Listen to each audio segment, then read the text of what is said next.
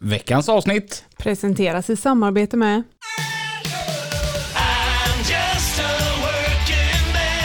Hos Mercus hittar du marknadens bredaste sortiment av arbetskläder, skor och personligt skydd från välkända varumärken.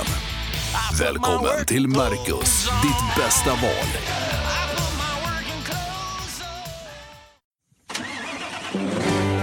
Det här, det är podden för dig bakom ratten. Jag heter Lina. Och jag heter Robin. Och tillsammans gör vi Lastbilspodden.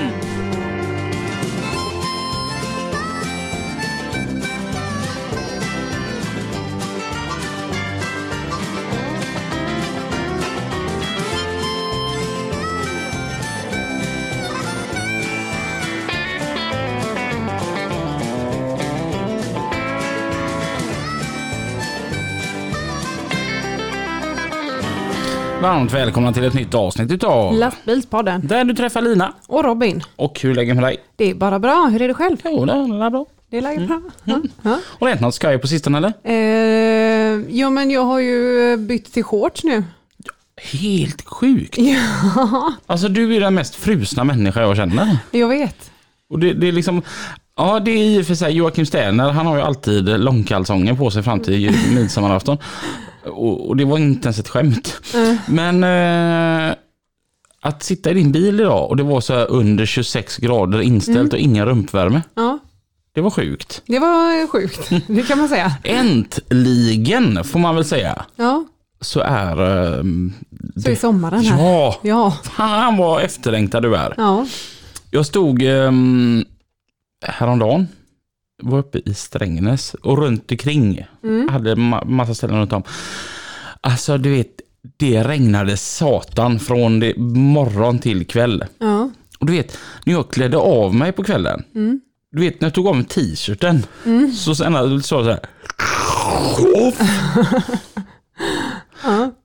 Och när jag till och med skulle ta med mina kalsonger, de var ett par boxershorts när jag började klara med dem. Och de var ett par string när de var av liksom. Så att jävlar vad glad jag är över solen. Ja, för nu ska det inte komma så mycket regn på ett par veckor. Nu är det ju i och för sig 1,5 vecka sedan vi spelar in det här. Mm. Så att man vet ju aldrig vad som händer. Men idag är det sol. Mm. För första gången på länge. Och liksom shortsväder. Riktigt, riktigt gött. Ja. Ska berätta något roligt som hände. När hände det? Det är rätt länge sedan. Okay. Så hade jag har en kollega som heter Anders Eriksson. Och lyssnar inte på Lastbilspodden. Men han tycker det är roligt att det går bra. Ja. Han vet vad det är. Ja, precis. Ja. Och han kom till mig och så sa han det. Du Robin, jag läste i tidningar hemma om en ni skulle haft med i podden. Jaha. Hon har kört lastbil i jättemånga år och hon började jättetidigt. Och tänkte jag, den skulle ni ha med i Lastbilspodden. Ja, det låter ju superintressant, sa han. Ja, så jag tänkte det, att jag ska spara det här tidningsutklippet och så ge det till dig. Ja, men det vore jättebra. Jo, och sedan så råkade jag slänga det. Jaha, okej. Ja, då var det inte med det. Så tog det ett par dagar. Då har han suttit och googlat runt. Okay. Ja, och tittat inne på Borås tidning. Jag tror det var Borås tidning eller vad det var. Och hittat det här på internetet. Och the World Wide Web. Ja, det här är så Anders, han går ut på internetet. Ja. Så hade han hittat detta och skickade det till mig. Och jag bara, det här var på lördagen. Och sen tänkte jag, fan vad grymt. Det här var jättebra. Jag ska fan ta tag i detta direkt på måndag. Måndagen kommer, jag håller på att lasta upp bilen. Och när jag ska lasta sista stället. Och jag hade ändå tänkt att jag skulle ta tag i detta. Efter jag hade lastat sista stället och kommit iväg. Då kommer veckans gäst åkandes där. Och ska in och lossa på typ samma ställe som jag. Ja.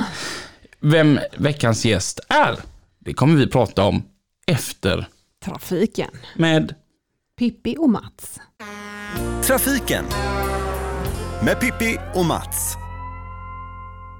Ja, tack för det Lina och Robin. Det är dags för Mats och Pippi i trafiken hos Mats hos Lina och Robin naturligtvis. Det är sommarmånad, Mats. Jajamän, nu kommer det. 2/6. Helt otroligt. Ja. Äntligen ska det bli lite sommar. Snabbt det går alltså. Ja, det bara rusar fram här. Vi pratade om förra veckan, Mats, om husbilar och lite grann det här. Och då fick vi in en fråga till oss här på trafiken@lastbilspodden.se. Och det var Inge från Värmdö. Han undrar lite grann om vikter och sånt, Mats. Och du har kollat på det lite grann. Ja, lite grann och tittat på det här. Det är klart att det här med totalvikt och övervikt och överlast och sånt där, det är ju någonting som är väldigt viktigt. Och det var ju viktigt. Bra, precis, Mats. Det gäller att ordmärka ord här. Ja. Jo, men det är ju så att lastbilschaufförer, ni har nog järnkoll på allt ni kör på eller på er lastbil. Men hur många av er har järnkoll på vad ni kör privat? Nu är vi återigen det där om du har en husbil eller husvagn eller en släpvagn då. Och det som är lite glädjande för alla människor i Sverige, det är att det är ju så få trafikpoliser. Och det är så få sådana här fasta vågstationer som du nämnde i Göta där, bland annat på E45. Men det är ju så att de håller på att utbilda mer och mer trafikpoliser, och de har idag även med sig portabla vågar. Så de kan ju ta er på en flygande kontroll, och det gäller att ha koll på grejerna. Och det som är viktigt är liksom, det är ingen som tror att ni inte kan köra bil och släp eller så. Det är liksom att ni ska, det finns ju en anledning att de har satt en viktklass att du inte ska överstiga det. Det har ju med köregenskaper att göra såklart, va? Och det är väldigt lätt att komma över en viktklass idag. Speciellt om du har en husvagn som är modern, då är den ju maxbyggd redan, så du är nära maxlasten redan på den, va? Och framförallt om man har varit ute i Europa och så liksom är man på väg hem här nu har det varit svårt med det sista här, men att man liksom, älskling, jag ska köpa hem med lite god öl här hem, det är ju gött att ha då, va? Och så trycker man in det, och det kan bli förödande konsekvenser. Det var det förut, men nu har de ändrat det lite grann till våran fördel, så att överlast idag räknas inte på totalvikt, räknas den på nu, och inte maximilast. Det innebär om du har övervikt på husvagnen till exempel, men inte i bilen, så räknar de på totalvikten på både bil och släpvagn eller husbil. Och då blir procenten på den vikten, och då blir böterna mycket lägre. Men misströsta inte, ni kommer få böter om ni kör med överlast. Men tänk er för, det är ju det här att fylla husvagnen med kläder och mat och dricka och alltihopa. Plötsligt så har ni stigit över det där, det är lätt att göra det. Och speciellt om man nu kör en här biltrailer, man ska köra hem en biltrailer då. Och det ska vi gå igenom när vi kör den lite längre fram i programmet som heter släpvagnskalkylatorn. Det är väldigt lätt att få överlast. Ja, det är intressant. Och det är, nu, vi nämnde det här tidigare också, att det är ju faktiskt sommar på gång, och det är semestrar och dylikt. Vi ska gå in djupare på det naturligtvis. Men vad som händer i vårt underbara avlånga land, det är att det är väldigt, väldigt mycket vägarbete. Absolut. Och du ska få känna på det, Mats. Jag har bara en liten fråga, du som jobbar inom en myndighet här. Vi säger nu att man ska bygga en ny bro uppe i Kalix. Jag har en kamrat som bor där uppe, Kenneth. Han håller på med massa lås där uppe, en riktig god gubbe. Och nu ska bygga en liten ny... Vi säger en liten gångtunnel där, så att ungdomarna slipper att gå på vägen. Och det är en upphandling för den. Hur går det till? Ja, då är det så att Trafikverket då, som är väghållare i det här fallet då, de kommer ju skicka ut ett anbud på ett projekt då, som ska byggas. Och så får ju alla entreprenörer som vill skicka in ett anbud, och så tittar Trafikverket på detta, och de tittar ju på liksom hela organisationen. Och såklart, det får inte kosta för mycket, det får inte kosta för lite. Jag tror de avväger rätt mycket. Men vi kan ju tro, oftast så tror man ju att det är det lägsta priset som vinner. Och i de flesta då kan man ju undra också, hur är kvaliteten om det lägsta vinner? Ja, men det är ju så, du ska ju hålla kvaliteten även om du har ett lågt ingångspris. Det är klart att det är ju ett utav kraven. Du ska ju inte tro att du bara kan lägga in en prislapp som är flera miljoner under alla andra. Men du måste ju ha kvalitet, och kommer bli kontrollerade. Och håller inte kvaliteten, då blir de bötfällda. Och det är rätt. Ja. Men hur är det här nu under sommaren med lite vägunderhåll och liknande, Mats? Du som har jättekoll på det. Ja, jättekoll. Ja, kanske inte. Det är ju så att alla beläggningsarbeten utförs ju då på sommaren såklart, eller på vår och sommaren, för att det är ju mest lämpligt att göra det. Och då ska man ju lägga beläggningar av olika sorter. Det som beläggningstypen som har kommit mest de senaste åren, det är att man gör såna här tankbeläggningar. Och det är att man lägger ut ett oljebädd först, som man sprutar ut med en sån här tank, och sen lägger man på en grusbädd på det, och så låter man då trafiken vältra detta. Och så, det kan jag tycka är jobbigt att köra på, för absolut. När man kör framförallt motorcykel så är det lite marigt. Så där får vi vara vaksamma. Ja. Men oftast är det ju ganska bra skyltat. Jag vet, man gjorde det för något år sedan här. En väldigt härlig MC-sväng kan jag rekommendera starkt ifrån Ljungkile ner till Svanesundsfärjan där utanför Ödsmål. Och det var riktigt läskigt. Men det var bra skyltat. Men du vet, man gillar ju, man har ju van att trycka på i de här kurvorna då, va? Ja, men det är klart att de skyltar ju såklart, men det är ju upp till dig då att välja att köra den här vägen. Kan du välja en annan väg så hade jag ju absolut gjort det. Det är ju inte roligt att köra på en sån väg och så kommer det någon annan där som kanske inte är lika rädd om sin bil och kör fortare än vad som angivet. Och så blästrar han upp både din motorcykel eller din nya bil och så är den förstörd i lacken, va? Så det är ju inget roligt att köra på dem. Men resultatet är att det är en billig och hållbar lagning. Den ska ju hålla en 15-20 år den här beläggningen sen, va? Men så är det, och det här är viktigt att man, klart man blir irriterad. Det är så här att man är på semester eller man är på väg någonstans och så blir det stopp och alltihopa. Och det är framförallt du, Mats, som har fått lidit i så många år här nu medan man har påjobbat med E20. Det vet vi också, även 190. Han var ju också stor påverkan lång tid. Ja. Men hur bra det blir sen med alla de här trafikplatserna och alla vävningar. Om man tittar nu på en som storstad, Göteborg till exempel. Att det blir ju bra sen. Ja, men det är lätt att säga sen när man sitter i skiten och bygger Västlänken, när man bygger om en motorväg eller bygger ut E20, så blir man ju vansinnig och sitter med köerna och vägen är smal och det är knixigt, speciellt för tunga och breda transporter. Det är klart att det är jobbigt att köra detta, men när det är färdigt sen så är ju vägen gudomligt skön att köra i, så ska den ju hålla i 20 år kanske innan de gör en ny toppbeläggning till exempel då. Och då gör de ju att de fräser av asfalten och lägger på en ny beläggning då.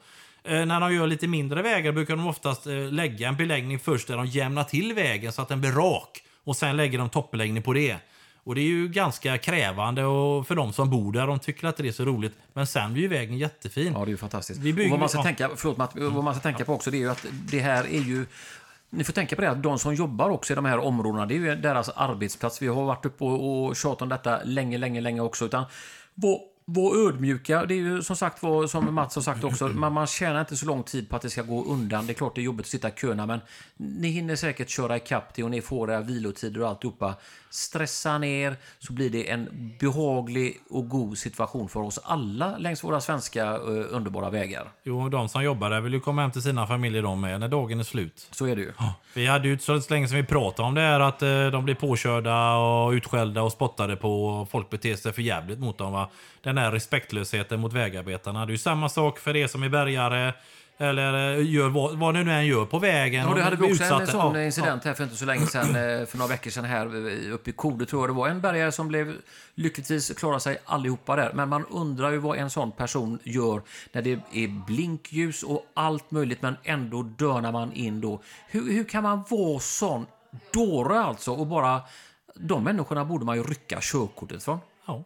Direkt på plats. Det är ju samma sak som den här, du vet, du nämnde det för ett tag sedan, den här dödslyckan uppe i Saltkällan. Och jag jobbar ju den dagen det inträffade och jag hörde ju all kommunikation över radion där. Och det var ju en äldre man som hade trängt sig mellan lastbilen och brandbilen för att ta sig fram. Och tänkte sig inte för och körde rakt på en räddningsman som tyvärr avled där, va? Ja, ska vi inte bli deppiga så, men naturligtvis, vi tänker på det att vi är snälla mot varandra. Nu är det så här att Solkungen har bjudit oss på en liten härlig fika, Mats, och den här gången var det du som faktiskt sladdade in till... Vi har ju det finns inget bättre café alltså. Så ni chaufförer, eller var ni än ute, ta er tid, sladda in i Vara, in på Nordpolen, och så bara ni skriker lastbilspodden så blir de hur glada som helst där. Ja, vem vet, det kanske dagens erbjudande kan ge något trevligt där. Ja, man vet aldrig. Vi kommer tillbaka om en liten stund och då ska vi ta och... vi berättar inte det än vad vi ska prata om, utan det får ni höra om en liten stund. Yep. Lina och Robin, take it away, så hörs vi om en stund då. Tjingeling. Tjingeling. Trafiken med Pippi och Mats. Jag ska inte vara redigerare. Nej, eller vad heter en sån där... Producent. Ja, nej. Tekniker. Ja, precis. Vi har ju lite delat ansvar på den punkten. Ja. Mm. Och nu råkar jag radera outrot. Ja, så kan det gå. Ja. Jag kan lägga in det här någon dag. Jag var ju inne och... pratade om hur jag träffade veckans gäst. Vi kanske ska lägga till också att trafiken är ju...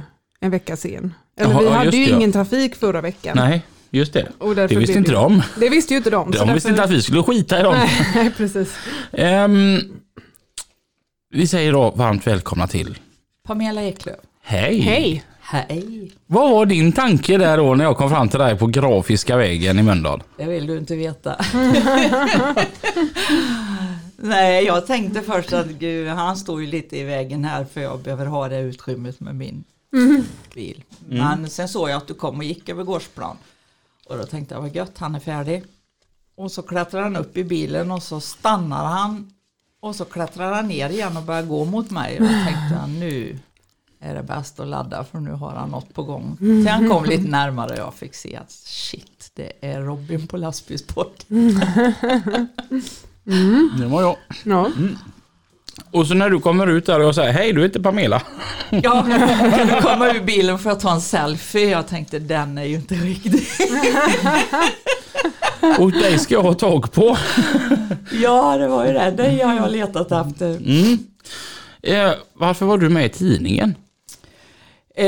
Det var så att Ulricehamns tidning, en reporter där, skulle göra en reportageserie om kvinnor i udda yrken, eller i mansdominerade yrken. Mm. Och då hade hon suttit hemma hos sin mamma och sagt att jag skulle så jättegärna vilja ha tag på en lastbilschaufför, en tjej då. Mm. Och då sa mamman att jag tror att Pamela fortfarande kör lastbil. Den har hon nog inte gått ur. Det gjorde hon på 80-talet och jag tror att hon är där än. Mm. Och då hade de ju luskat reda på mitt namn då, så ringde hon då och frågade om jag kunde ställa upp på detta. Alltså. Mm. Mm. Vart är du ifrån? Jag kommer egentligen från Timmele, man bor numera uppe i Kinnarp. Mm. Mm. Utanför Falköping. Där gör man sängar, va? Nej. Ja, madrasser. Till husbilar och lastbilar och vad man nu vill ha. Vilken koll du har, Robin. Ja. Ja. Kinnarps kontorsmöbler är ju också rätt stort. Ja. Så, det var de jag tänkte på egentligen. De gör möbler. Mm. Mm. Mm. Det är ju en stor firma. Ja. Vad är det bästa man bor i Kinnarp? Ja, vi bor ute i skogen så att det är ju jättebra. Man träffar inte så mycket folk. Mm. Men det är lite läskigt att bo i skogen. Nej, det är underbart. Vi har rådjur och en liten ekorre som kommer varje morgon och tittar. Och hästar och nötkreatur runt omkring oss. Ja, men jag tänkte på det. Alltså, senast i natt, jag bor ju också på landet. I natt så var det en duns hemma i källaren. Den dunsen beror ju liksom på någonting när man är så själv. Ja. Sen kunde du inte sova. Jag var så nära på att ringa dig. Ja. Och säga att jag kommer. Tills jag kom på att du bor fan i Alingsås. Ja. Hade du bott kvar hemma så hade jag kommit över. Ja. Det kan jag tycka om hon bor i skogen. Mm. Men blir inte du rädd om du hör ett duns? Nej. Vi har 2 katter som lever runt så att det blir ofta duns. Ja. Men nej, jag är inte mörkad faktiskt. Mm. Men du är också katt, Robin. Mm. Har du hämtat katten än? Ja, nej. Du har ändå fått reda på vart den är, men ändå har du inte varit och hämtat den. Jag har inte hunnit, jag har så fruktansvärt mycket att göra. Ja, men då kan du inte sakna katten så mycket. Jo. Lägger ut på Facebook, min stackars katt, var är du någonstans? Men jag har katten. Åh, vad härligt. Då kommer jag och hämtar den. Nej. 2 veckor senare. 3. Ja. Jag tänkte faktiskt att jag skulle göra det imorgon. Mm. Det sa du för 3 veckor sedan också. Mm. Ja, så där bor du tillsammans med en gubbe och 2 katter. Jajamän. Mm. Man får inte lov att fråga om en kvinnas ålder om man är man. Så att Lina, kan du fråga Pamela hur gammal hon är? Hur gammal är du? Jag ska fylla 58. Mm. Och jag tänker, det är alltid så intressant. Vi brukar göra detta med rätt många gäster. Vi börjar med Pamela, 8 år gammal. Ja. Vad tänkte Pamela om livet då? Det är ändå 50 år sedan ganska exakt. Det är 50 år sedan, ja. Jag hade bara en sak i huvudet och det var att jag skulle köra lastbil. Mm. Redan som 8-åring? Ja, hade nog redan som 4-5-åring. Oj! Vi är... Farfar jobbar på vägförvaltningen i Timmele Och min farbror hade en timmerbil. Mm. Min pappa hade när jag var liten grävmaskinsfirma och handlade lite med bilar. Mm. Och mamma säger att jag var ungefär 3-4 år. Så kom hon ut på morgonen. Hon rökade på den tiden och skulle iväg och ha cigaretter. Mm. Och hon var så förbannad för det stod alltid andra bilar ute på gården. Mm. Och då skulle hon ha igång den här bilen och iväg och handla. Och hon fick inte igång den. Och då såg jag mellan sätena bak. Och så hade jag dratt ur nappen ur munnen och sagt att pappa drar i den. Så hade jag visat något och då gick bilen igång. Och sa hon att då förstod hon vad det skulle bli. Ja. Du fick inget motstånd eller så från föräldrar eller nära och kära? Utan de har stöttat dig i dina tankar. Men fanns, ursäkta om jag kanske trampar på något här nu, men fanns det gymnasium på den tiden? Ja, det gjorde det, men inga transportutbildningar. Och jag var ju fruktansvärt skoltrött. Och det fanns ju som sagt var ingen utbildning som passade mig. Så jag sa när 9 var slut att jag går inte in på gymnasiet. Jag hatade skolan, det var det värsta jag visste. Så jag sa att jag jobbar till jag är 19 var det ju då på lastbilskortet då. Och då sa pappa och mamma att du får gärna sluta skolan men du går inte en dag hemma liksom. Så då gick jag ner till Timmele färgeri och så sa jag slutar skolan på fredag kan jag få börja jobba här. Jajamän, sa de det.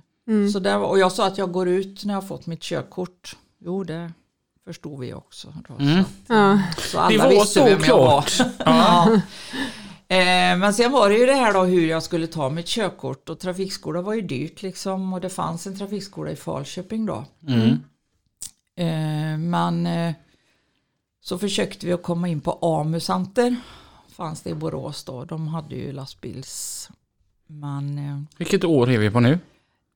83-84 fick jag ju tungkortet. Men detta var ju 83 då. Men där fick man ju inte komma in om man inte hade vissa bekymmer. Och de bekymmerna hade inte jag. Och du var inte lämpad som chaufför heller tyckte vi om du skulle ha de bekymmerna. Men det gick inte. Och då marde det runt i huvudet igen vad jag skulle göra. Och då kom vi på att fasen jag blir bilkorist. På I15 i Borås. Vad heter det? Bilkorist. Det är ju den kvinnliga delen i regementet kan man säga. Då. Eller det var ju sådana som skulle stötta upp. Om Sverige kom i krig så skulle ju tjejerna då vara med och köra när gubbarna var i kriget. Då. Så då hängde jag på där. Och skulle ta tungkortet den vägen då. Och det var 83. Vi hade varit ute, jag körde motorcykel på den vägen och vi hade varit ute och åkt och kom till Ulricehamn, stannade på marknadsplatsen där allihop och tog av oss och mitt bakdäck var dåligt så jag skulle åka ner till gummiverkstan och byta det så de andra satt kvar och väntade. Och detta var på fredagen och när jag kom tillbaka därifrån så gör en bilist vänstersväng och tar med mig så jag blev liggande i 9 månader. Oj! Så att där rök ju. Jag skulle åka på söndagen med tåget till Gävle och gjort uppkörningar på tungkortet. Så det drog ju iväg ett år där då. Och då sa jag att nej, vad fasen jag får ringa upp och ta det på trafikskolan då. Men då hade jag ju hunnit bli 20 så då kunde jag ju ta busskortet också. Och min mamma hade varit busschaufför och hon tyckte ju att det är bara pappa. Men busskortet klarar du inte. Och då tänkte jag, nej du jävlar. Då tar vi det med då.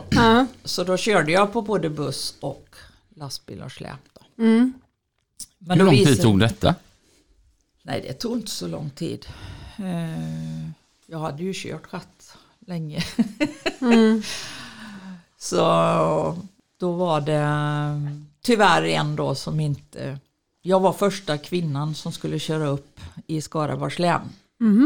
Och den trafikläraren tyckte inte att jag var på rätt plats. Psykade ju mig när jag hade kommit upp i bilen. Så det gick ju inte så bra den gången. Så att det var ju att åka hem och vara underkänd då. Och en gång till likadant. Då kom jag bara på plan och fick se honom, så skakade jag. Så, jag... Usch. Så då åkte jag och då sa jag det till min trafiklärare, Per hette han, att det här är ju totalt meningslöst. Jag kommer ju aldrig få. Nej, vi får se vad vi kan göra åt det, sa han. Sen så kom min chef på färjerit och sa att du har telefon, Pamela. Det var ju långt före vi hade telefoner och grejer. Och då så sa han att kan du få ledigt och slänga dig i bilen och komma upp hit för... Antonsson är sjuk. Så det kommer en annan. Så då åkte jag upp och då var det en helt fantastiskt underbar norrlänning.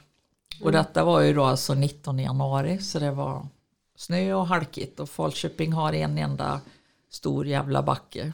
Och den fick ju alla åka i.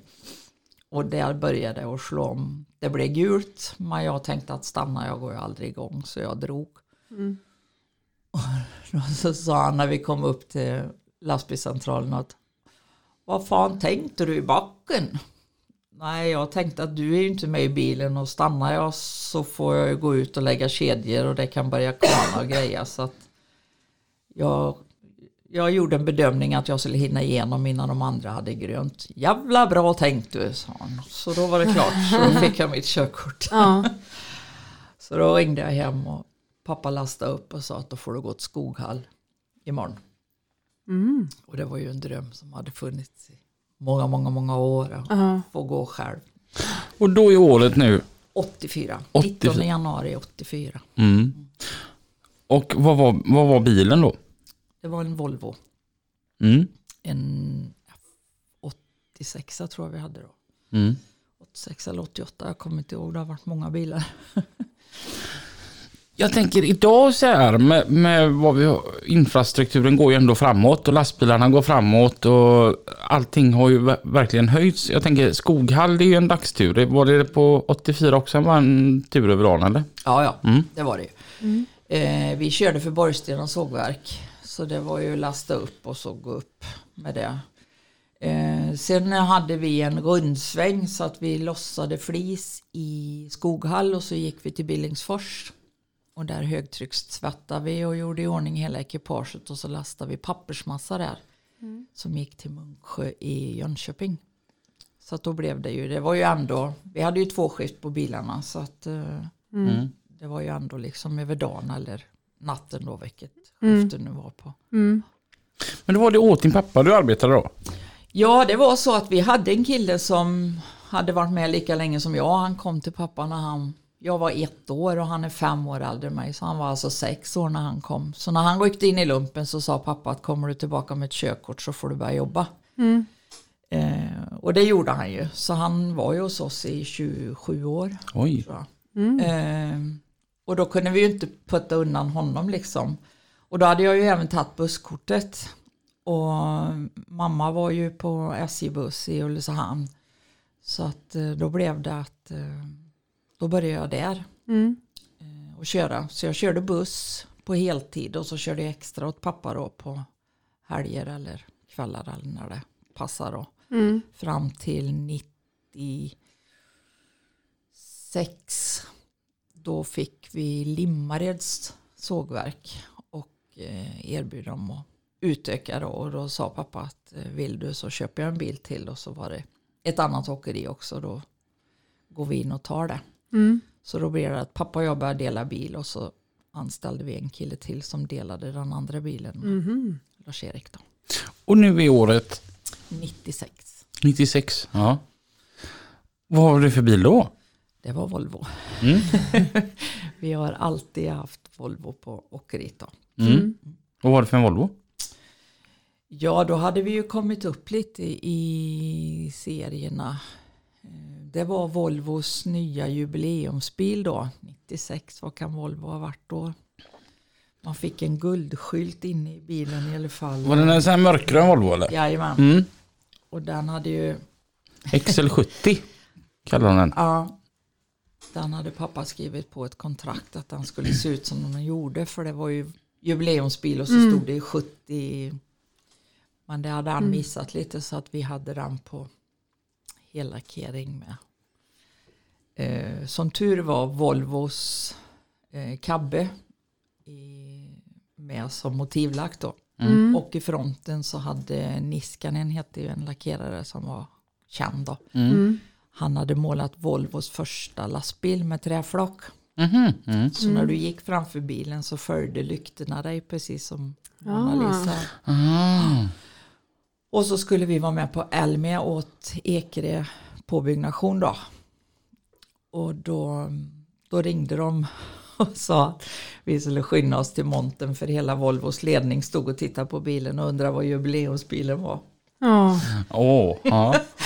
Men som tur var så hade vi ju målat bara Volvo-bilar som motivlagt då, så att det imponerade starkt på dem. Och sen hade jag inrett, det var ju lejongul skinnklädsel och ratt och grejer, och så hade jag då sytt gardiner och lampor i samma då, så att vi fick det godkänt.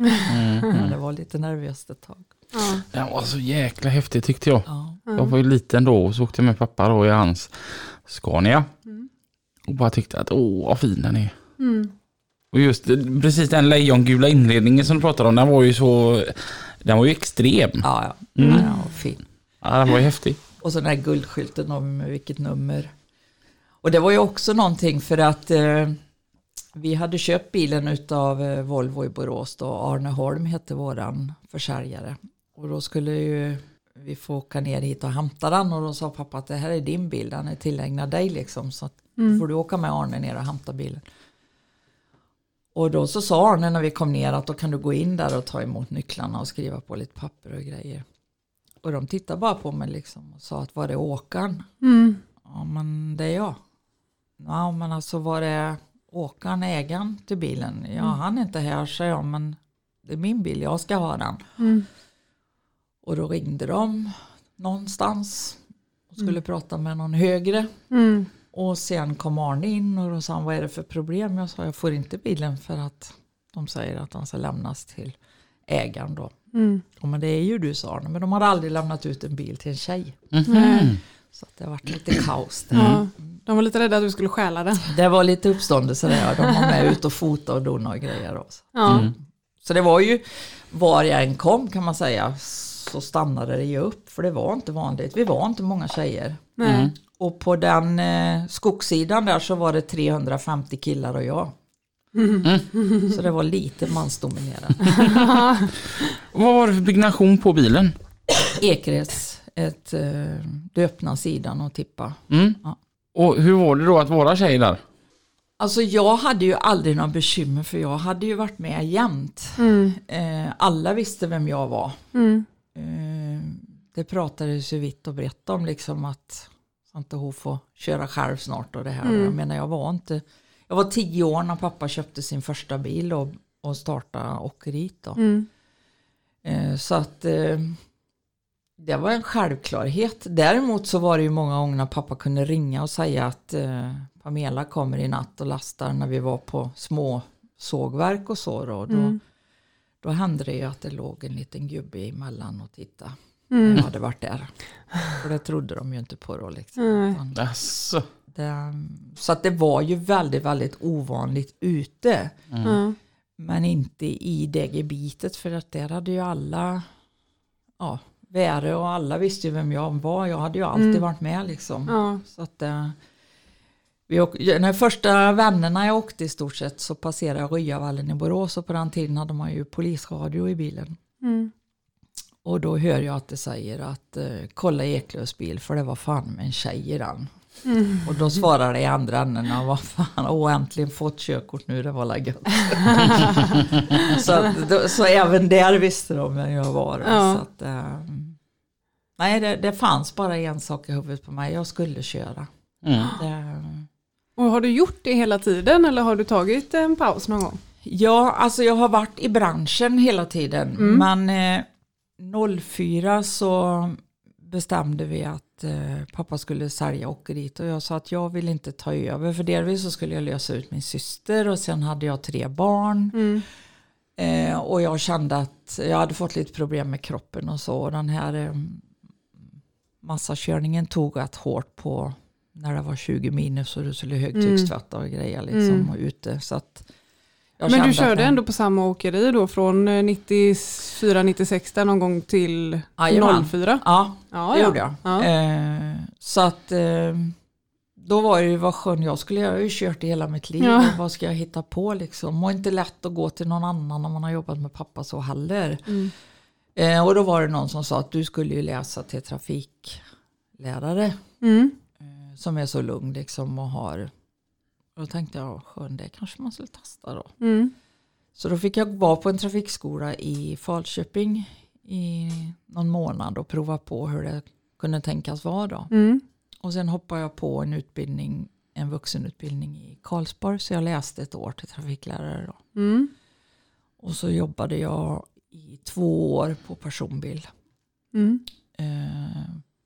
Och sen så blev jag uppringd ifrån komvux i Karlsborg. Mm. Då hade de hade svårt att få tjejer till komma och gå transport och köra lastbil och buss. Liksom. Det var jättesvårt att få tjejer till det. Mm.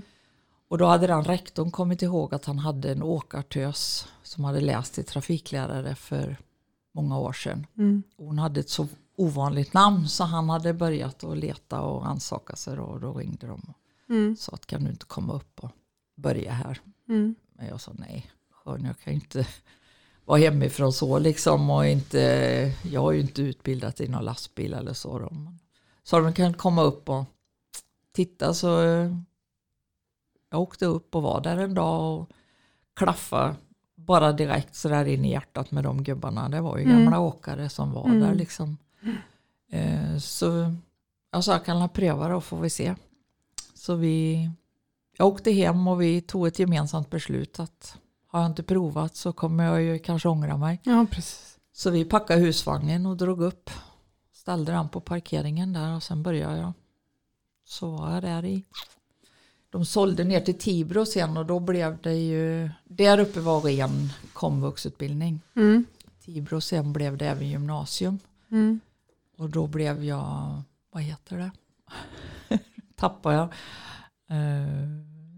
Inte mentor, men jag blev ju klasslärare eller vad det heter. Mm, klassföreståndare. Så heter det. För ett gäng transportkillar då. Mm. Så då jobbade jag där i några år. Mm.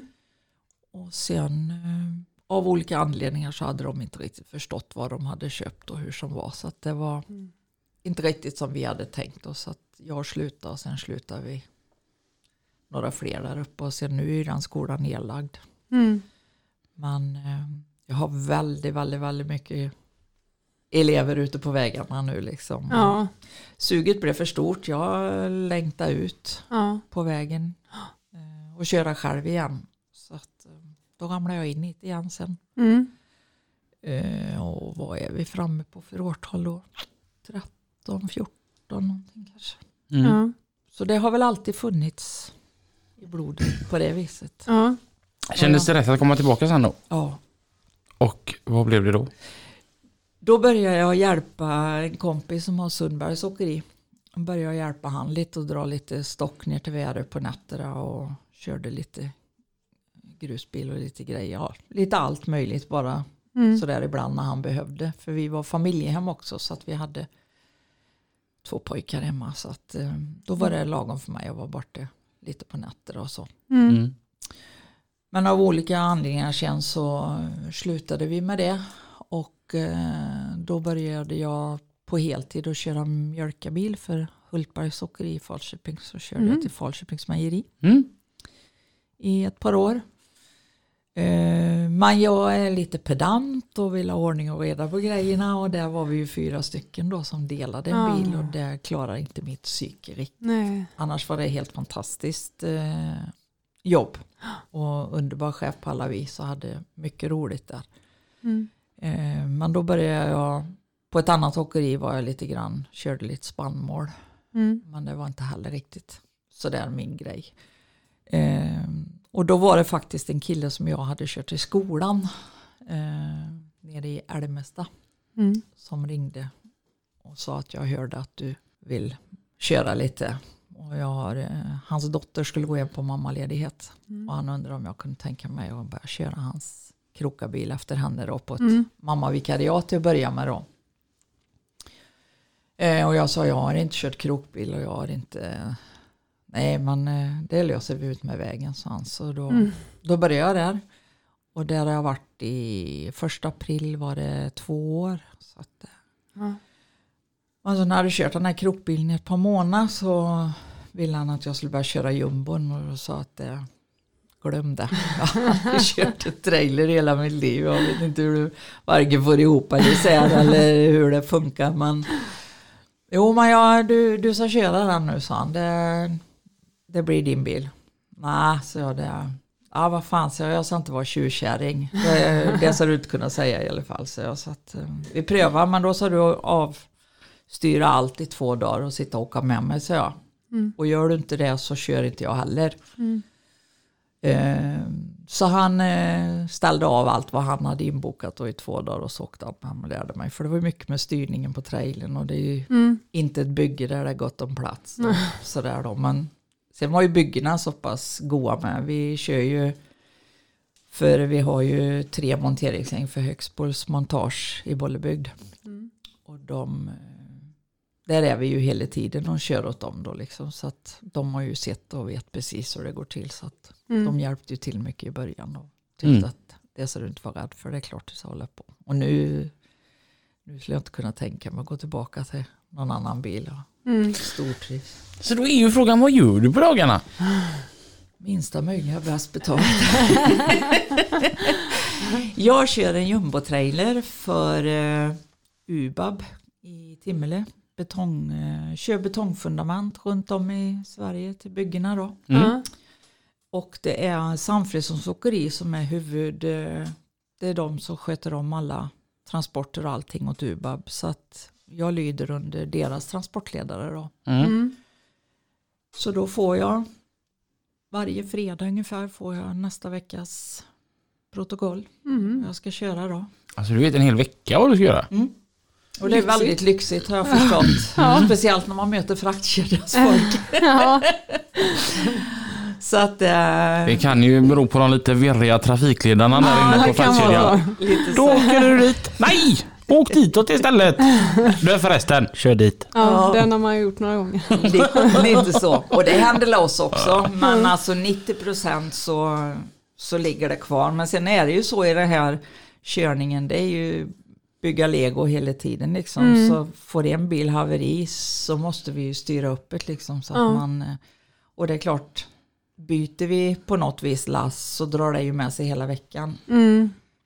Så att, och sen är det ju olika mig vet de ju gammelmor behöver inte komma hem liksom, jag har, kan ligga ute och det gör ju också att de kan skicka mig på allt möjligt då. Ligger ut mycket?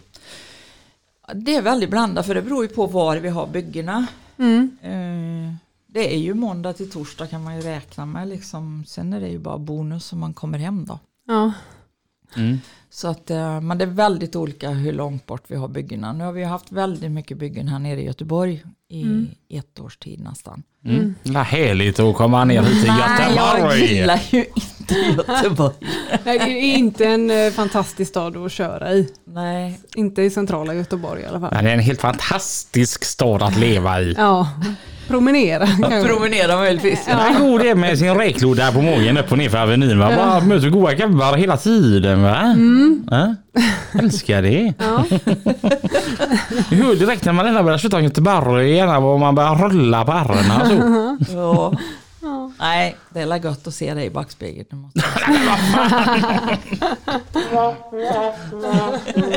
Fan! I framrutan. Alltså, jag säger som så här, va? Och han kommer från 40-an då. Och så kör man ner för Kallebäcksbacken. Och så ser man Gotia Towers. Och så ser man Lisebergshjulet. Ja. Och vi som kör lastbil och som sitter lite högre upp då. Ja, alltså, den det är en väldigt vacker utsikt. Alltså, speciellt under vintertid när allting är upplyst. Ja, ja. Vi körde ju där med amerikanan. När vi åkte från Mantorp. Ja, det var ju vackert. Och sitta i den bilen också. Pricken över dit liksom. Det var coolt. Just det. Och det var då jag fick flytta mig fram i stolen, för då körde ju du och så låg jag bak i den här 1,20-sängen och bara... Ja, när bilen stod still då såklart, annars hade du ju bälte på dig. Men... Ja, just det, så satt jag. Ja, precis. Ja. Det glömde vi ta upp förra veckan när vi pratade, när vi hade våra 3 års. Ja. Mm, det var coolt när vi var på Mantorp. Ja, det var det. Och att vi har kört den här Volvo VNL 780. Ja. Alltså vilken säng. Ja, verkligen. Den var jätteskön. Du vet, man gick så här mellan stolarna så var det 1 meter bakåt. Och sen 1 meter bakom stolarna, det var sängen och den var 1,20 bred. Ja. Det är ju fantastiskt. Ja. Att vi inte kan ha sådana bilar här. Jag fattar inte. Nej, jag förstår inte heller. Nu har jag inte kollat på regelverket någonsin. Men varför ska det vara så svårt? Ni som gör det här regelverket, ni har lyckats göra mig argiterad. Argiterad är världens bästa ord. För det betyder att jag är mer än irriterad. Men jag är inte riktigt arg än. Så ni kan fortfarande ändra om det. Är det lastbilar som är ett gemensamt intresse i hela familjen? Ja, alltså mina töser har ju, den stora tösen, hon är född 90 och hon var 3 månader när jag började rulla igen. Hon var så fantastiskt redig så hon åt klockan 10 och sen sov hon till morgon. Och då kom jag ju på den briljanta idén att fan pappa, lasta upp så drar jag ett Skoghall. Och det gick bra att den kom till Mariestad, för då var ju patterna som 2, jag vet inte vad, mjölkar rann liksom. Så att det var, ja. Så hon började åka tidigt. Sen 95 fick jag tvillingar och då var det ju, de var med en gång på Hyltebruk och då höll jag ju på att bli portad. Ja. Då hade jag gömt dem så fint bakom gardinen och de lovade. Och de var jätterediga när vi var där inne. Det var helt fantastiskt. Det var nog första gången som jag har sett dem så lugna. Men sen när jag stod på vågen och sa, nu ska jag bara gå in och hämta kvittot. Sen ska ni få komma fram. Så när jag står där inne och tar kvittot så går starkhorna på bilen. Och så sitter det 2 helar i framsätet och vinkar. Och sa att vi hittar den, mamma, vi hittar den. Så då blev jag ju kontrollerad varje last. Ja. Nej. Så det var väl ingen hit. Men nej, jag trodde väl att den store skulle få mer intresse. Men hon var ut för en trafikolycka som gjorde att hon tappade suget och inte blev så att... Men sen träffade jag ju... vi skilde oss, jag och barnas pappa. Och jag hade bestämt mig för att aldrig mer. Nu ska jag leva ensam resten av livet. Men så... satt jag på en trottoar en kväll och den nuvarande gubben dök upp och plockade upp mig. Och sen var det kört. Och vi delar ju stort intresse. Han är ju mekaniker och jag kör sönder, säger barnbarnen och Pelle lagar. Och det är fantastiskt att ha någon som framförallt förstår att jag kanske var på väg hem, men det sket sig. Jag kommer en annan dag liksom. Och vet vad det handlar om. Och han har ju även kört lite själv också då. Och framförallt så är han ju jättebra till att hämta mig när tiden inte räcker till. Och skjuta min bil och grejer. Så, att, så det är ju kul. Det är ju mycket träffar och sånt som gäller för oss. Och vi har ju mycket vänner ut med Sveriges... väg, så att så det är kul. Tänkte du på det, Lina? Va? Det är inte så att hon sa att Pelle är bra, han är så fantastisk som människa, utan det var lite mer Pelle, han är bra, man kan ha honom till så mycket. Ja, och det inkluderar väl allt. Jag förstår det. Ja. Han är ju min andra hälft och han är ju... Det är ju som alla säger som känner oss, att de är så avundsjuka för att vi är alltid ihop. Vi gör alltid ihop. Ja. Allt. Så fort vi har möjlighet liksom. Han har ju varit med mig och åkt också när det har passat. Vad är det bästa med Pelle? Allt. Han är mitt allt. Det är inte dåligt att vara så komplett ändå. Det är bara han inte rör tvättmaskin, annars så nära. Då har jag ju ett hett stalltips till Pelle här då. För jag har ju varit i samma situationer, levt i relationer och de tycker att varför kan inte du tvätta? Mm. Jajamän, då gör man det. Så att man tar ju all den vita tvätten och så letar man upp en röd tröja som helst är bättre hälften och så skickar man in den i maskinen. Så det är aldrig något kött om att man ska tvätta igen efter det. Nej. Ja. Min man får inte heller tvätta. Han får tvätta sina egna kläder om han nu ska få för sig att tvätta. Men mina ger han fan i. Vilken duktig fru du är. Alltså, ja. Han får göra mycket annat. Jag har andra uppgifter till honom. Mm. Vad får han göra? Ja, men han tar disken faktiskt. Mm. Nästan alltid. Mm. Mm. Och han är duktig på att städa. Ja. Mm. I mitt förhållande hemma, då är det jag som både lagar maten, diskar efter och städar. Och stökar ner. Ja, ja, jag får göra allt. Ja. Det enda lilla vispen gör är att man håller mössorna borta. Mm. Men jag tror att det är lättare att leva själv på det sättet. För då vet man att man har bara sig själv. Jag vet när jag träffade Tim så var det liksom, vad skönt, nu är man två stycken som kan gå ut med soporna. Men alltid är det ju så att den ena tänker att det gör den andra. Så ligger soporna där och växer. Mm. Mm. Du är ju mästare på det här, inte mitt jävla ansvarsområde. Ja, precis. Den har jag gjort hur många gånger som helst. Så tänker jag, undrar när han ser det. Undrar när han ser hur stökigt det blir. Han bygger sina fort med, flingkartonger eller tomma mjölkpaket. Jag tänker, undrar när han ska märka att det är lättare att vika dem. Men det händer liksom inte. Nej. En grej med Tim som är helt fantastisk och grejen är att jag förstår honom. Jag är på hans sida till fullo. Det är som så att Lina, hon har vissa drag utav, om ni har sett den här tv-serien Bron, den här dansk-svenska kriminalserien med Saga Norén, så har Lina vissa utav Saga Noréns drag. Hon förväntar sig bara. Okej. Mm. Du vet, alltså jag själv kan ju ringa till Lina bara, jag har gjort det här och det här och det här. Och Lina svarar, bra. Och du tror du skulle få beröm. Ja.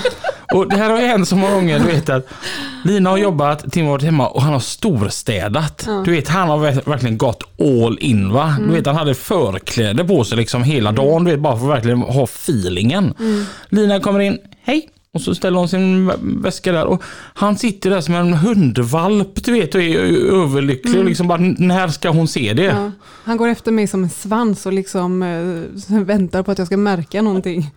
Och sen så kommer det här lite fint. Ser du inte vad fint det är? Ja. Varpå den här underbart kärleksfulla Lina svarar. Jo. Mm. Ja, men vi får ju inte sånt beröm. Nej, men vi har ju gjort grejer och de kommer igen. Och sen är Tim då, och jag, som sagt, jag är på Tims sida helt och hållet. Jag har faktiskt städat hela huset. Och Lina svarar. Bra. Mm. Så var det bara färdigt där. Mm. Ja. Ja, jag får ju aldrig något annat när jag har städat hela huset. Nej. Ja. Det är ju din jävla plikt att göra det, eller på att säga, men jag sitter för nära. Passa dig, Robin. Nu tycker jag att vi glider ifrån hem. Ja, lite grann. Men det här med färdskrivare, det såg ju annorlunda ut när du började mot vad det gör nu. Ja, det var ju blad. Ja. Mm. Vad tycker du att det är bättre nu?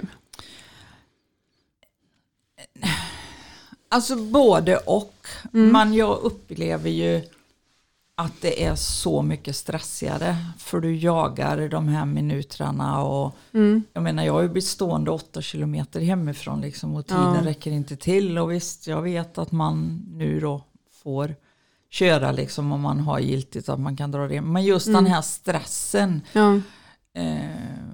Och samma det här då att bilister inte förstår att jag jagar en klocka.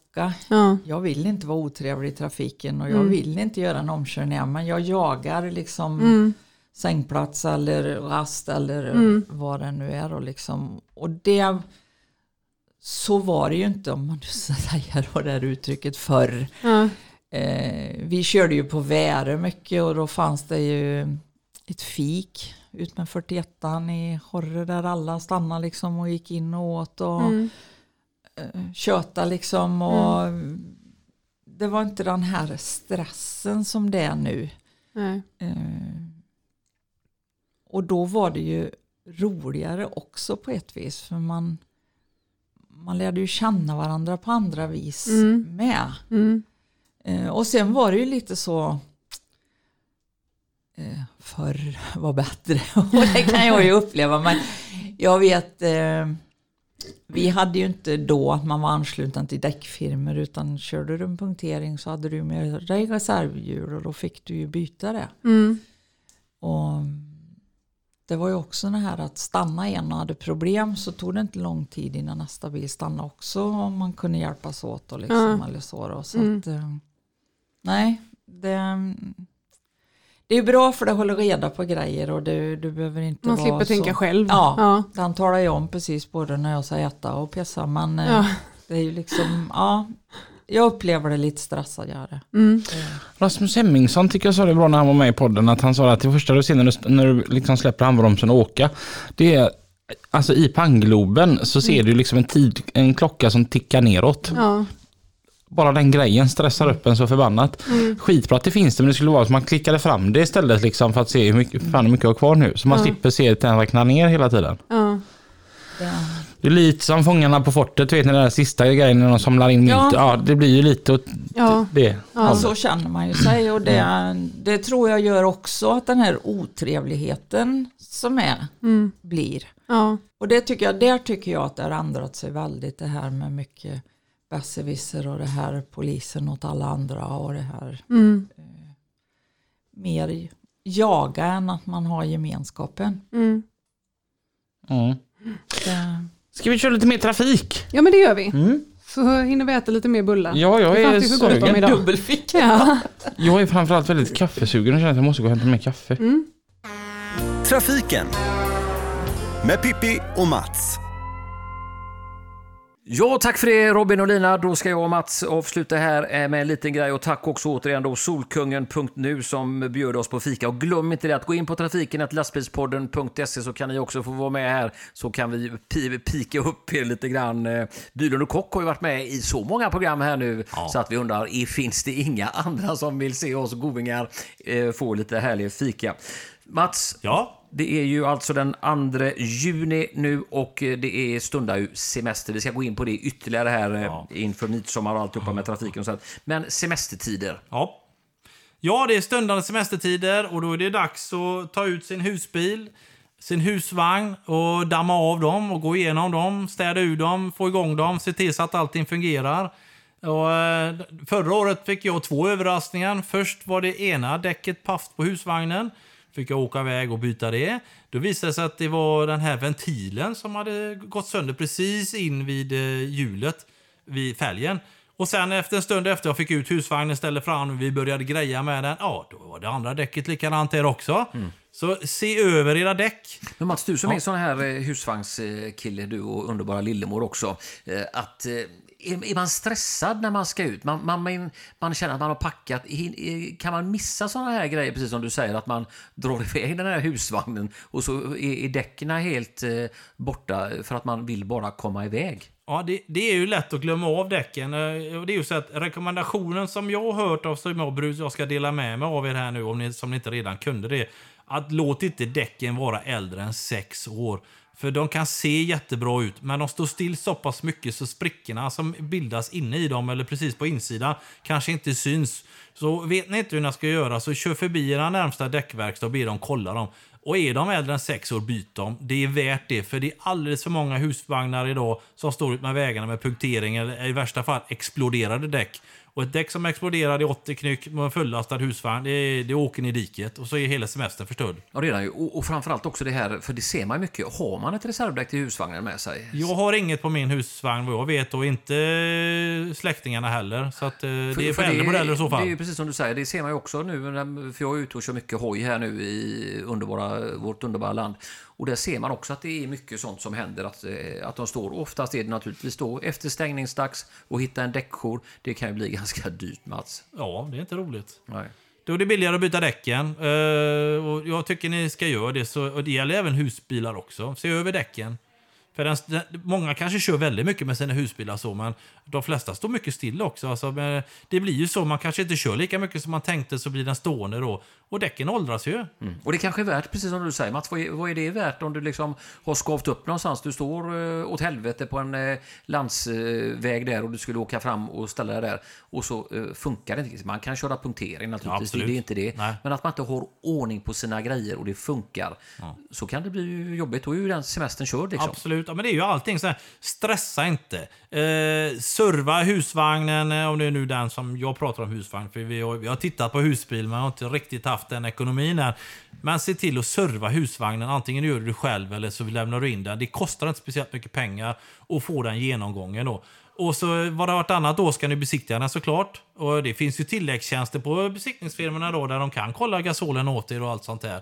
Så att det är bara några hundralappar till. Det är inte mycket pengar att lägga för att det ska bli säkert. Och så, apropå säkert också Mats, du har ju en jättefin sida. Jag tänker på nu Sveriges alla arbeten som sker i vårt underbara vägnätverk, säger man väl. Ja. Vad du berättade att det finns någon jättefin sida man kan titta på där, var alla vägarbeten och sånt är.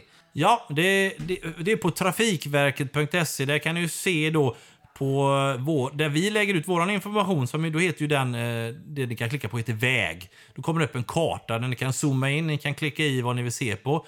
Och vill ni se alla projekten som finns i Sverige, då går det längst ner på den sidan, så står det se alla projekt i Sverige. När ni kommer in där så väljer ni det länet när vi tittar på, så visas alla projekt som pågår just i det länet just nu och hur många år det pågår. Det finns även kontaktuppgifter till projektledarna där. Då kan man ringa dem och prata med dem om det är någonting man inte tycker är bra. Ja, det är bra. Gör gärna det. Uppdatera er och vara lite mer förberedda på saker och ting. Det är ju likadant som vi nämnde det här med GPS och liknande. Garmin har ju jättebra GPS så att man inte hamnar i obygden när man är ute och snurrar också. Mm. Vi vill också naturligtvis tacka våran underbara producent Kristoffer Beijer för att han gör det här möjligt och hjälper oss att spela in de här programmen, och även då Solkungen.nu som var med och sponsrade våran underbara fika. Nästa vecka, Mats, ska vi prata om släpvagnskollen.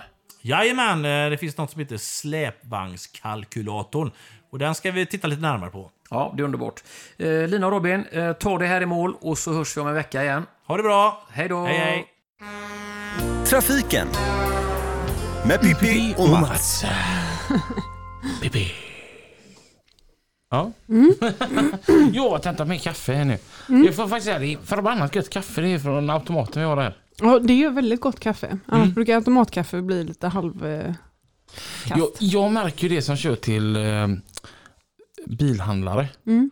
Att vad vissa bilhandlare har bra smak på bra kaffe. Mm. Sen finns det de som man bara, alltså allvarligt talat, nog att detta kanske var det billigaste alternativet. Men tror ni att ni kommer få sålt en enda bil här? Det finns en jättestor kedja som säljer bilar runt om i hela Sverige. Mm. Jag tänker inte säga vilken.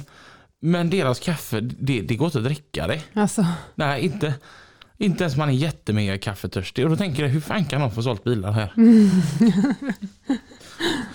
Har du kaffebryggare i bilen? Jajamän. Mm. Eller är du en sån som går in på macken? Nej, jag går aldrig in och köper. Jag tror aldrig jag har köpt en takeaway. Mm. Jag brygger kaffe varje morgon. Slår på termos. Och så får det rulla med. Är det sån som gör dina matlådor hemma också, eller äter du ute? Jag äter inte. Va? Nej, jag är så dålig på att äta. Jag gör matlådor. Eller vi gör ju matlådor för gubben och jag som är som mat. Mm. Men jag är fruktansvärt dålig på att äta. Jaha, vad får du i dig då? Jag har en fruktskål i bilen som jag fyller varje måndag. Mm. Så jag äter mycket frukt och smörgås. Mm. Och det är ju det gamla, man levde ju på kaffe och smörgås. Ja. Man gjorde ju en låda smörgås när man åkte. Ja. Och sen tycker jag det är lite jobbigt, för det äter jag, delvis så blir jag trött. Och sen har jag problem med magen, och då vet jag då att jag inte har möjlighet att komma åt en toa, och låter jag bli att äta. Mm. Sen äter jag på kvällen när jag har stannat och är färdig för dagen, då vill jag gärna äta. Ja. Mm. Så då värmer jag ju. Jag har ju mikrogrejer i bilen med då, så då värmer jag ju liksom och äter. Så det är otroligt sällan jag äter ute. Hur går det för dig, Robin, då? Du började ju göra matlådor ett tag, va? Ja, men jag träffade ju Edith. Ja, lilla Edith. Edith, hon är helt fantastisk. Hon gör ju mina matlådor varje vecka. Henne hittar man i Allingsås. På Vimpen köpcentrum. Där står hon där inne och gör matlådor. Ja. Så jäkla god mat. Ja. Och för er som vill testa det, ni som vet var gamla Börjessons låg i Allingsås, där går och parkerar lastbilen. Och så kan man ta sig en liten promenad bara bort till Vimpen köpcentrum. Och så köper man matlådorna där inne. De är fantastiska. De görs där inne på stället. Det man kan gå in på Ica Maxi där och hämta matlådor från Edith. Ja, jag råder alla lastbilschaufförer gå in. Alla. Synd, vårat bygge är klart i Alingsås. Så kommer fler. Ja, det smakar precis som hemmalagat. Ja, men det gör det. Och det är liksom de här köttbullarna som inte är helt runda. Och det är sånt här potatismos med en och annan bit i. Och jättegott. Urgött, som grodan hade sagt. Ja. Jo, men det är mycket. Vi säger som kokt potatis, det går ju inte värma i mikron. Det smakar ju ja, det kan bli lite udda. Ja. Kan få en sån hinna på sig typ. Ja. Nej, så det blir mycket pasta i matlådan. Ja. Lina sa till mig för massa år sedan att det går inte att göra potatismos på färsk potatis. Och då gjorde min mamma det. Och Lina tyckte det var gott. Ja. Jo, men det går, men det blir inte detsamma. Det blir lite klister. Ja. Man vill ju ha, alltså, ett potatismos ska ju göras på mjölig potatis, typ King Edward. För att det blir sådär luftigt och gott då. Du gör väldigt, väldigt gott potatismos. Och jag äter mat hemma hos dig väldigt, väldigt ofta. Och det är väldigt, väldigt sällan jag får potatismos. Det är faktiskt... Jag skäms, men jag har bytt till pulvermos. Fy fan. Ja, jag vet. Får du dina barn att äta det? Ja, men Lina, du som ändå gör så himla gott. Ja, men det är ju det. För att jag har ju då, för ett par år sedan så startade jag en viktresa. Och gick ner typ 20 kilo. Oj. Och då upptäckte jag efter att, du vet, man läser lite och sånt, att pulvermos innehåller väldigt, väldigt lite av allt. Och mitt potatismos innehåller väldigt, väldigt mycket smör och mjölk. Mycket smör. Det är ju smöret som sätter smaken liksom. Och mjölk och gärna typ grädde. Och så det är därför jag har bytt. Men jag skäms. Men någon gång ibland, Lina. Någon gång ibland kan jag offra mig. Till exempel som när Robin kommer. Inte jag värd det. Ja, jag har du får ju stanna i Kinnarp så ska du få riktigt potatismos. Jag har lovat Isabelle. Att alltså om hon klarade sitt prov på vikingatiden så ville hon få någon typ av uppmärksamhet för det. Och då önskar hon sig potatismos och köttbullar. Riktigt. Och när är det hon ska göra det? Hon har gjort det, men hon har inte fått svaret än. Okej. Så nästa vecka då? Ja, det kanske blir då. Lova? Ja. Ja. Ja. Ska jag lova att du ska komma också? Eller? Ja, det är det jag vill. Bara gör mos. Jag kan göra det och ta sån kort på det och skicka till dig. Jag hör ju inte att inte jag skrattar. Vilken blick. Men det värsta är det att alla säger Lina, hon är så fantastisk. Fast hon är så jävla hemsk så hon hade kunnat göra en sån grej. Ja. Lova att jag får komma då. Jag ska säga till dig när det är dags, så får vi se om du har tid. Jag har alltid tid för dig. Jag tänker att eftersom att det var så solklart ända från att du var liten att du skulle bli lastbilschaufför, om du skulle blivit någonting annat, och då är det inte körskolelärare utan en helt annan bransch. Nej, jag har alltid velat bli chaufför eller ambulansförare eller vad heter det? Köra ambulans. Och jag var i gebitet lite grann för att i Karlsborg så blev det så att vi hade hand om all ambulansutbildning i Västra Götalands län när de blev ju påtvingade att ta C-kort för de nya tunga ambulanserna. Och så vi hade körutbildning med dem och sen hade vi även en körutbildning eller vad man ska säga. De hade ju en gång om året som de fick uppgradera sig eller träna på liksom. Då var vi på fästningen i Karlsborg och så hade de då riktiga seminarium med olika grejer som de fick göra prov då på sjukvård, körning och lite sådana grejer då. Mm. Och där var vi involverade. Så då hade jag en period som jag examinerade chaufförer i vilken prio de fick köra. Mm. Så då var jag i. Då hade vi mycket med dem att göra då. Mm. Och vi hamnade i en situation där jag blev dålig och Pelle fick ringa på ambulans. Och då hade jag skrikit att ta på mig någonting för det kan vara en gammal elev som kom. Och det var det ju. Ja. Mm. Ja. Så att, men de förstod ju också att jag hade ju aldrig i livet ringt på dem. Jag har inte varit riktigt dålig. Nej, precis. Jag fick du lite extra morfin då kanske? Fick mycket smärtlindring. Mm. Och så sa chauffören att se till att hon nästan sover så att hon kollar våran körning in också. Ja. Så att, nej, så att det var väl min dröm faktiskt vid sidan av. Mm. Mm.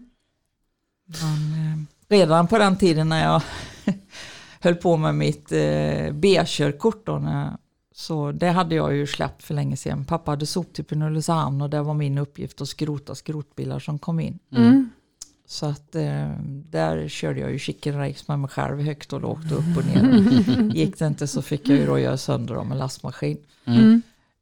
Så när jag höll på med mitt B-körkort så hade jag ju släppt det för länge sedan. Då var jag ju, då övningskörde jag ju när det var mörkt på lastbilen redan. Mm. Och vi hade ett litet sågverk i Hökerum.